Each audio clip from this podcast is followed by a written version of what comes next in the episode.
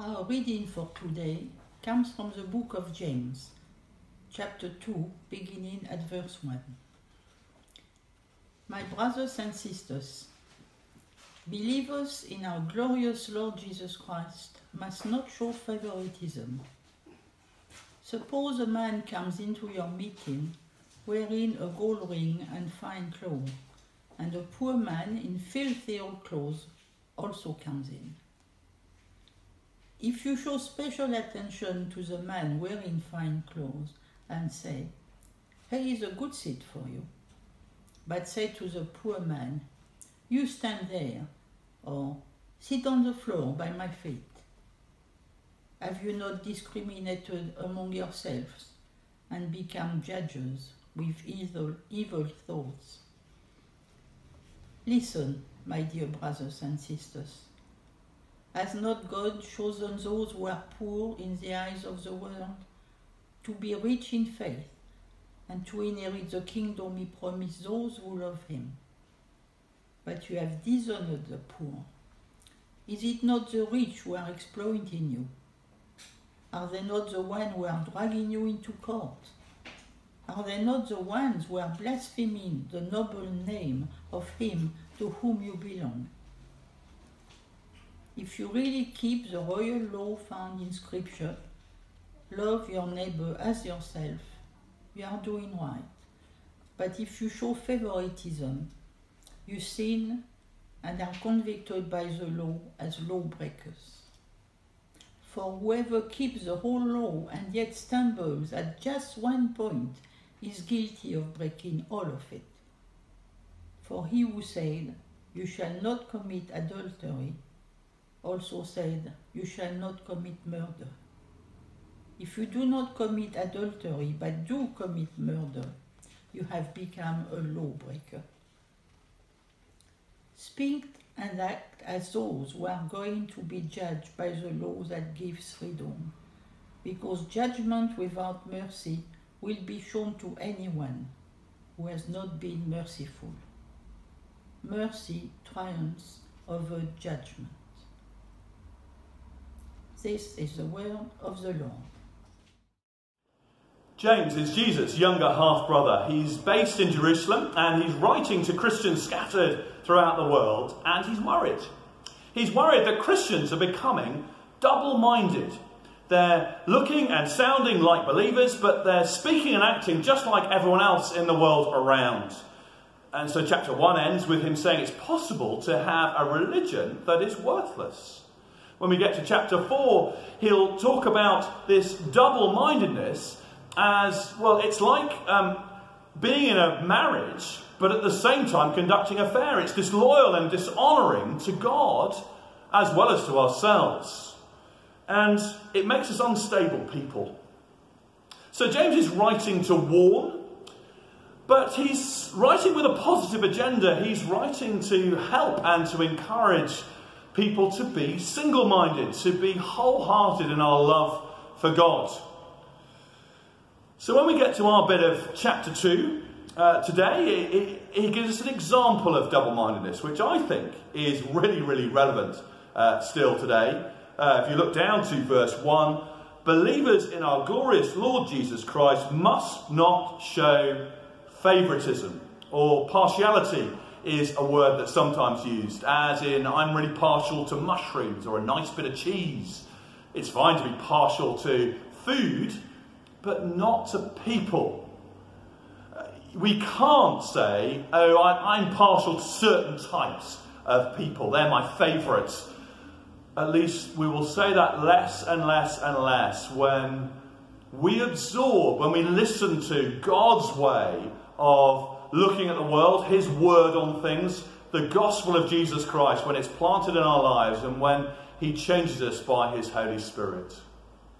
So if we look to chapter 2 and verse 2, James, uh, having said this about favouritism, then gives us an example. He says, um, Imagine you're in a church meeting. Hopefully, we won't have to imagine uh, for very much longer. And next week, we've got a, a simple service in the afternoon. Uh, so imagine you're part of that. Know, not everyone will be able to be, but if you can be, um, and uh, a couple of people, different people, come in. They've seen the service online and they want to try it out for real.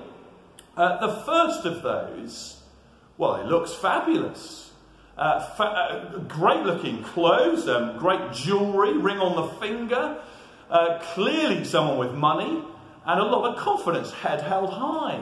The second person who comes in, hmm, not so much. Shabby, dishevelled, head down, not making eye contact. Which one are you more pleased to see? And which one are you more likely to make the effort to talk to afterwards? James imagines the rich people uh, making uh, someone making a massive fuss of that person and saying, "Oh, come with me. I'll show you to a good seat." And imagines the poor person, well, you just go and stand in a corner or sit on the floor. Has that much changed? Partiality, favouritism, it's everywhere in the world around us. Some people are simply treated better than others. The evil of racism is rightly being challenged at the moment, but favouritism takes many forms. It can be anything. It can be how attractive a personality you are, your accent, your looks, uh, your clothes, your trainers if you're young, uh, your job. Oh, she's a dot, dot, dot. Um, your possessions, I can't believe you're still using a Nokia. We absorb it from TV, from uh, adverts, from passing comments as we're queuing in the supermarket. We end up with a checklist in our minds of what makes someone really worth knowing and what makes someone not really worth the effort. People we look up to, people we look down on. And on the average day, you and I are probably not even aware of that checklist that's ticking away in our brains. But then we come to a church meeting, and there's all these different people around, and thoughts start to pop into our heads. Well, oh, he's my kind of person. Uh, oh, I'll sit next to her. I'll have a really interesting conversation. I hope I don't have to talk to him. Maybe I can sneak out without uh, having to chat today. And that kind of favoritism, that kind of bias and judgment that we all recognize, I would suggest, it's, well, it's not what Christians should do. It's double minded. It's what the world does all the time, but Christians should not do. And verse 4 is pretty strong in its condemnation of that form of behaviour. Verse 4 Have you not become judges with evil thoughts? And the answer is yes. Yes, we have. But I said a minute ago, James isn't writing simply to expose our sin. He is doing that. But he's writing to help us to change and to take us deeper into God's way of looking at things. So, two things here that he talks about that will change us. Two things that will enable us to treat people equally and not to show favouritism. The first is to understand that true riches are given by God through faith in Jesus. There's something that God loves to do that James has explained in chapter 1 and he explains again here in verse 5. God loves taking financially poor people and saving them simply through faith in Jesus and then giving them enormous spiritual riches. A new identity as his children, every spiritual blessing in Christ. The highest possible uh, position in the universe to be uh, with Christ, seated in the heavenly realms. That's how we're described in him. Uh, given a bigger inheritance than any of the rich people of the world could possibly give to their children because it's the living God giving us his kingdom forever to be his people. God loves doing that. There's something else that God loves doing that chapter 1 goes into, and it has to concern with uh, financially rich people. He loves helping them to see that they're here today and gone tomorrow, just like a mist, just like a flower. They, they should be humble. And God loves showing them that, humbling them, helping them to see they can't earn his blessing, let alone buy it. They just need to admit that actually spiritually they're bankrupt and that they need his mercy and forgiveness too. And then he loves making them spiritually rich, forgiving them and bringing them back to himself. It's just like Jesus said in the Beatitudes Blessed are the poor in spirit, for theirs is the kingdom of heaven. God loves to subvert the way the world does things, the order the world puts things in. Uh, and you see, God loves doing that. So if Christians, unlike God, start following the pecking order of the world, start honouring people because they're financially rich, it's a total reversal of what God's doing. It will lead to all kinds of problems and it'll put a distance between us and God because if we think that money is what really matters, that that's what true riches are, money and what money can buy and the people who have it, then we'll want to copy whatever the rich do. We want to wear whatever they wear. We want to let them have their own way and get away with the things that they want to do, and we'll sacrifice anything we can do in our lives, our families, our health, to be rich too. When we're tempted to think that financial riches, money, is what the world's about, verse 6 challenges us. It says, Look at what financially rich people do to Christians. Obviously, not all financially rich people, or some of them are Christians. But who in society, uh, back then and today in the world, are those that have put Christian missionaries into prison? It's the uh, leaders, it's the people in charge who tend to be at the upper end of the financial scale. Who crucified Jesus? Who launches legal proceedings against Christians then and now? Who can afford the fees? The financially rich. To be impressed by money and those who have it is to fail to understand true riches, and it leads to all kinds of problems because honouring money will divide us. It'll divide us from each other, it'll divide us from God. But to be rich in faith, to honour true riches, to receive from God everything that matters, everything, every spiritual blessing now and one day, to inherit together his eternal kingdom, well, that'll bring us closer to each other. Honouring those true riches, it'll bring us closer to God because we'll pursue him, we'll seek him together.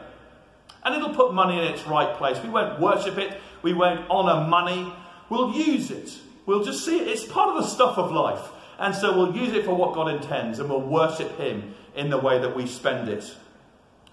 True riches come through faith in Jesus Christ. They last forever. They're the great leveler and they take us actually to a really high level. Because rich or poor, it's the level that Jesus is at at God's right hand, and we're in Him, in Christ, in the heavenlies, with God, now, and then inheriting one day His kingdom forever. That will drive favoritism out of our lives, won't it, when we realise that that's what really matters? And the other thing uh, that will do that is understanding that we all need God's mercy and we all want to pass that on to others around us. Verse 8 Love your neighbour as yourself. That's what King Jesus said, the royal law, and that's what King Jesus did. He loved people in all shapes and sizes and without showing any favouritism. That's the right way to live. And uh, love your neighbour as yourself is a summary of God's law for life. It means, verse 9, if we show favouritism, we're law breakers. Perhaps we're tempted to say, well, you know, okay, but it's not that big a deal, is it? Favouritism? I mean, I, haven't murdered anybody. Um, I was uh, speaking last week, I had the privilege of speaking with a group uh, about uh, experiences we'd had, they'd had, all of us as we shared, of racism.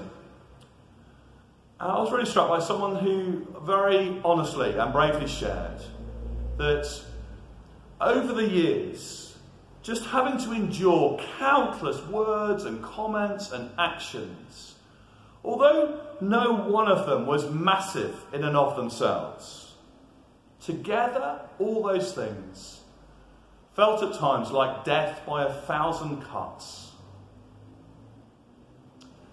And the same is true of all kinds of favouritism and judging and bias in a church, it'll make people feel like, well, you know, I, am part of things here, I come every week, but they don't really accept me.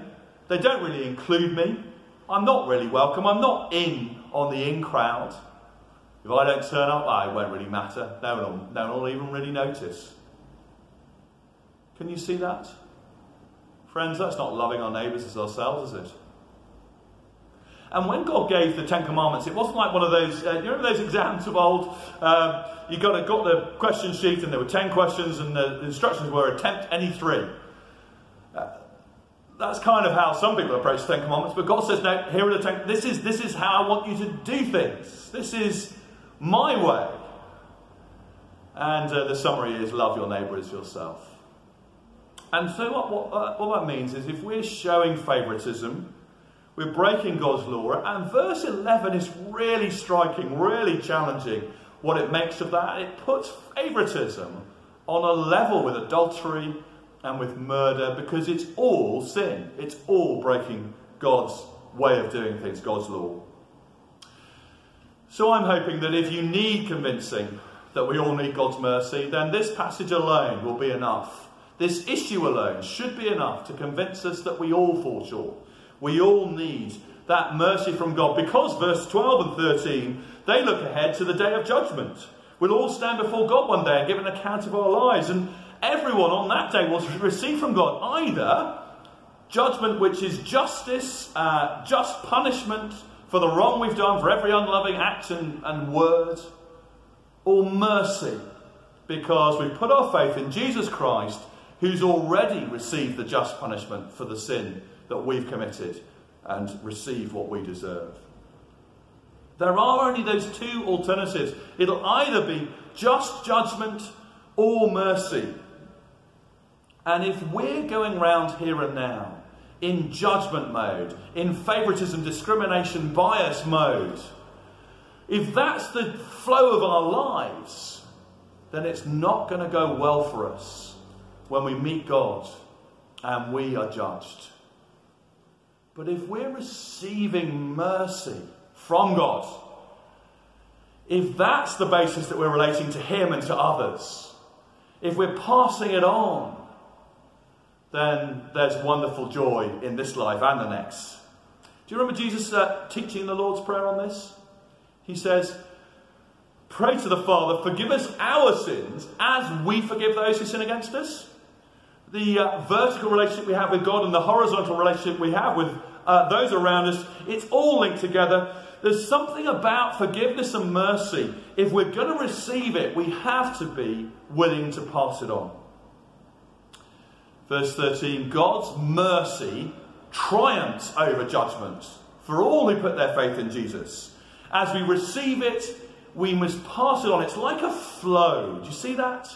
It's like a river. It's supposed to be passed on. And as we do that, it cleanses us, it renews us, it refreshes us, it makes us new people. Even on the other hand, you say, oh, well, I quite like a bit of forgiveness and mercy, but I'm not going to give it to anybody else. I'm going to, put, as it were, try and put a dam across this river. All we do is create a stagnant pond. We have to receive mercy from God. We all need it, but we have to pass it on. And that's how transformation will happen in our lives, in our church, in our world. And it means that there's real hope for change for all of us, even for the worst racist in the world, because racism isn't, um, isn't a different category of sin than all other sins. It's just a very, very nasty and sometimes very vicious version of favouritism. But actually, it's all breaking God's law. It's all sinful. It's all offensive to Him and damaging to ourselves and to others. But as we own up to it, as we own up to whatever our sin is, and go to God for mercy, we receive it from Him, we start to pass it on, and so it will transform our lives. We'll start to love our neighbours as ourselves. We don't want any kind of favouritism in our lives. So, next time we as Christians are tempted to think, you know, I wish there were a few more celebrities who were, um, yeah, who were, who were Christians. I just feel, I feel I could be a bit more confident in speaking about my faith who were more famous people. You know, we're all partial to a bit of celebrity, aren't we? A bit of glitz and glamour on our side. But that's not what should make us confident as Christians. It should be because God's poured unimaginable riches into our lives. He's had mercy on us. Next time we're with a group of people and we find ourselves ranking them in some way, we're not going to tell ourselves, oh, you know, it doesn't really matter, it's only a bit of favouritism. Because we're going to say, no, hang on a minute, no, James says that's unloving, it's sinful. Of course it is. And so we're not going to despair about it either. We're going to admit it to God and, pray to Him and ask for forgiveness and go to Him afresh for mercy and for change in our lives. You see, when God sees us, when God watches people walk into a church meeting, He doesn't say to him, Oh, look at her natural talent, her degree, her impressive job. I could really use her. Neither does He say, Oh, look at him. Oh dear, he's not got a qualification to his name, and those clothes are a bit old. The world thinks like that, but not God. He sees sinner after sinner after sinner, spiritually bankrupt, and he gives true riches to every single one who puts their faith in Jesus. And whenever you or I feel like there's a gap between us and other people, whatever it is, socially, financially, culturally, whatever it is, it is nothing compared to the gap between us and Almighty God. And He's bridged that in order that we might be His people. He's bridged it, He's had mercy on us. So, all of us who are trusting in Jesus are, are the same. We're, we're saved by sheer mercy. So, let's pass that on to others. And let's remember, we are truly rich through faith in Jesus. The level we've all been put on by God together is an incredibly high level. To be his children, to be his people forever. So we rejoice in that, and we long that others would enter into it, more fully. Uh, others would enter into it, and we'd all together enter into it more fully. Amen.